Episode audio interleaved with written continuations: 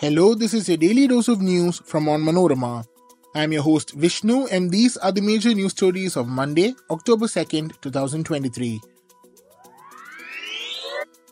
Hungarian and US scientists win Nobel Prize in Medicine for their work enabling the development of COVID 19 vaccines.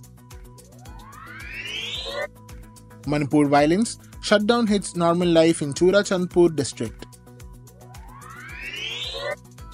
Suspected ISIS terrorist Shahnawaz arrested by Delhi police. Bihar's caste survey reveals other backward classes and extremely backward classes comprise 63% of state's population.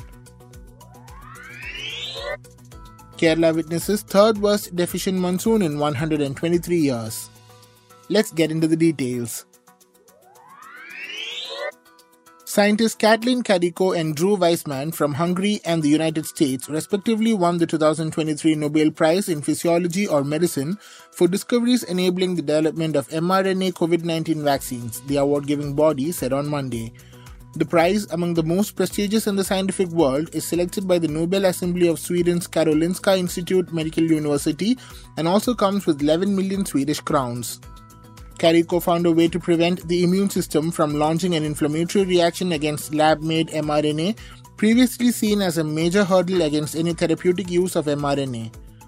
Together with Weissman, she showed in 2005 that adjustments to nucleosides, the molecular letters that write the mRNA's genetic code, can keep the mRNA under the immune system's radar. The Medicine Prize kicks off this year's awards with the remaining five to be unveiled in the coming days. The Swedish king will present the prizes at a ceremony in Stockholm on December 10th. A complete shutdown in the tribal dominated Churachandpur district of Manipur on Monday brought normal life to a standstill. Kuki organizations had called for the Bandh to protest against the arrest of seven people, including two minors from the area, by the National Investigation Agency and the Central Bureau of Investigation. Suspects in the case of the kidnapping and killing of two Manipuri youths in July this year were among the arrested people. Circulation of photos of the two youngsters on social media in recent times had led to an upsurge of demonstrations in Imphal Valley, leading to the case being handed over to the CBI. The ITLF, a conglomerate of recognized tribals of Manipur, had called for an indefinite shutdown in the district from 10 am on Monday to protest against the arrest and demanded that they be released within 48 hours. Churachandpur based Joint Students Body also called a 12 hour shutdown in the district from 6 am on Monday. The two youths had gone missing on July 6th. Photos of their bodies surfaced on September 25th, leading to violent protests mainly by students. Chief Minister N. Biren Singh had on Sunday said that four people were arrested by CBI in connection with the kidnapping and killing of two Manipuri youths, and the government would ensure the maximum punishment for them. More than 180 people lost their lives and several hundreds were injured since the ethnic clashes broke out in Manipur on May 3rd after a tribal solidarity march was organized in the hill districts to protest against the Meitei community's demand for scheduled tribe status. Meiteis account for about 53% of Manipur's population and live mostly in the Imphal Valley. Tribals, Nagas and Kukis constitute little over 40% and reside in the hill districts. The Delhi police has arrested one of the National Investigation Agency's most wanted terrorists, Shahnawaz, who is alleged to have links with an ISIS module, officials said on Monday. Shahnawaz had escaped from the custody of the Pune police and was living in Delhi, they said. He carried a reward of rupees 3 lakh. An engineer by profession, Shahnawaz was arrested Sunday night from an area in southeast Delhi by the Delhi Police's special cell and is currently being interrogated, an official said. Four to five people connected to the module and detained in the matter are also being interrogated, the person said. Shahnawaz was found to have some chemical substance on him, which was seized, the official said. Police have also recovered other incriminating material suspected to be used for an improvised explosive device fabrication.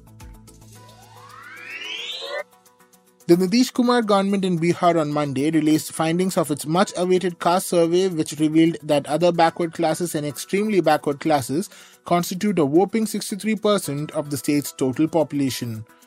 According to the data released by Development Commissioner Vivek Singh, the state's total population stood at a little over 13.07 crore, out of which the extremely backward classes at 36% were the largest social segment, followed by the other backward classes at 27.13%. The survey also stated that Yadavs, the OBC group to which Deputy Chief Minister Tejaswi Yadav belongs, were the largest in terms of the population, accounting for 14.27% of the total.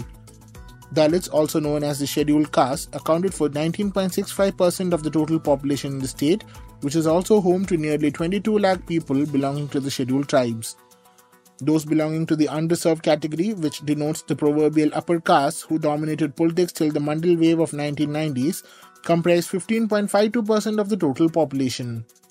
The survey also establishes that the state's population is overwhelmingly Hindu, with the majority community comprising 81.99% of the total population, followed by Muslims at 17.7%. Christians, Sikhs, Jains, and those following other religions as also the non believers have a minuscule presence, together making up for less than 1% of the total population. Even as Kerala currently witnesses an intense rain spell, the first phase of the monsoon that drew to a close in September recorded the third worst rainfall deficit over the state in the last 123 years.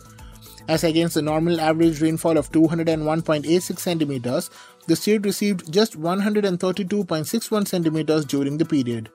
It marks a shortage of 34% in the overall rainfall. The highest deficient monsoon so far recorded in the state's history are in 1918 and 1976, respectively. This year, the rainfall was the lowest in August and the highest in September. September received 41.4 centimeters of rainfall as against the average volume of 27.2 centimeters, thereby offsetting the looming threat of drought to a considerable extent. The rainfall was extremely low in August, which received just 6 centimeters of rain as against 44.5 centimeters.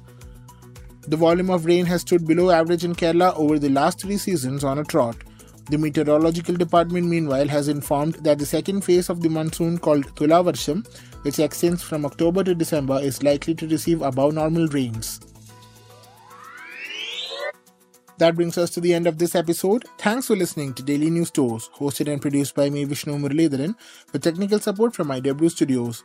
Follow onmanorama.com for detailed updates on the latest news and be sure to come back tomorrow.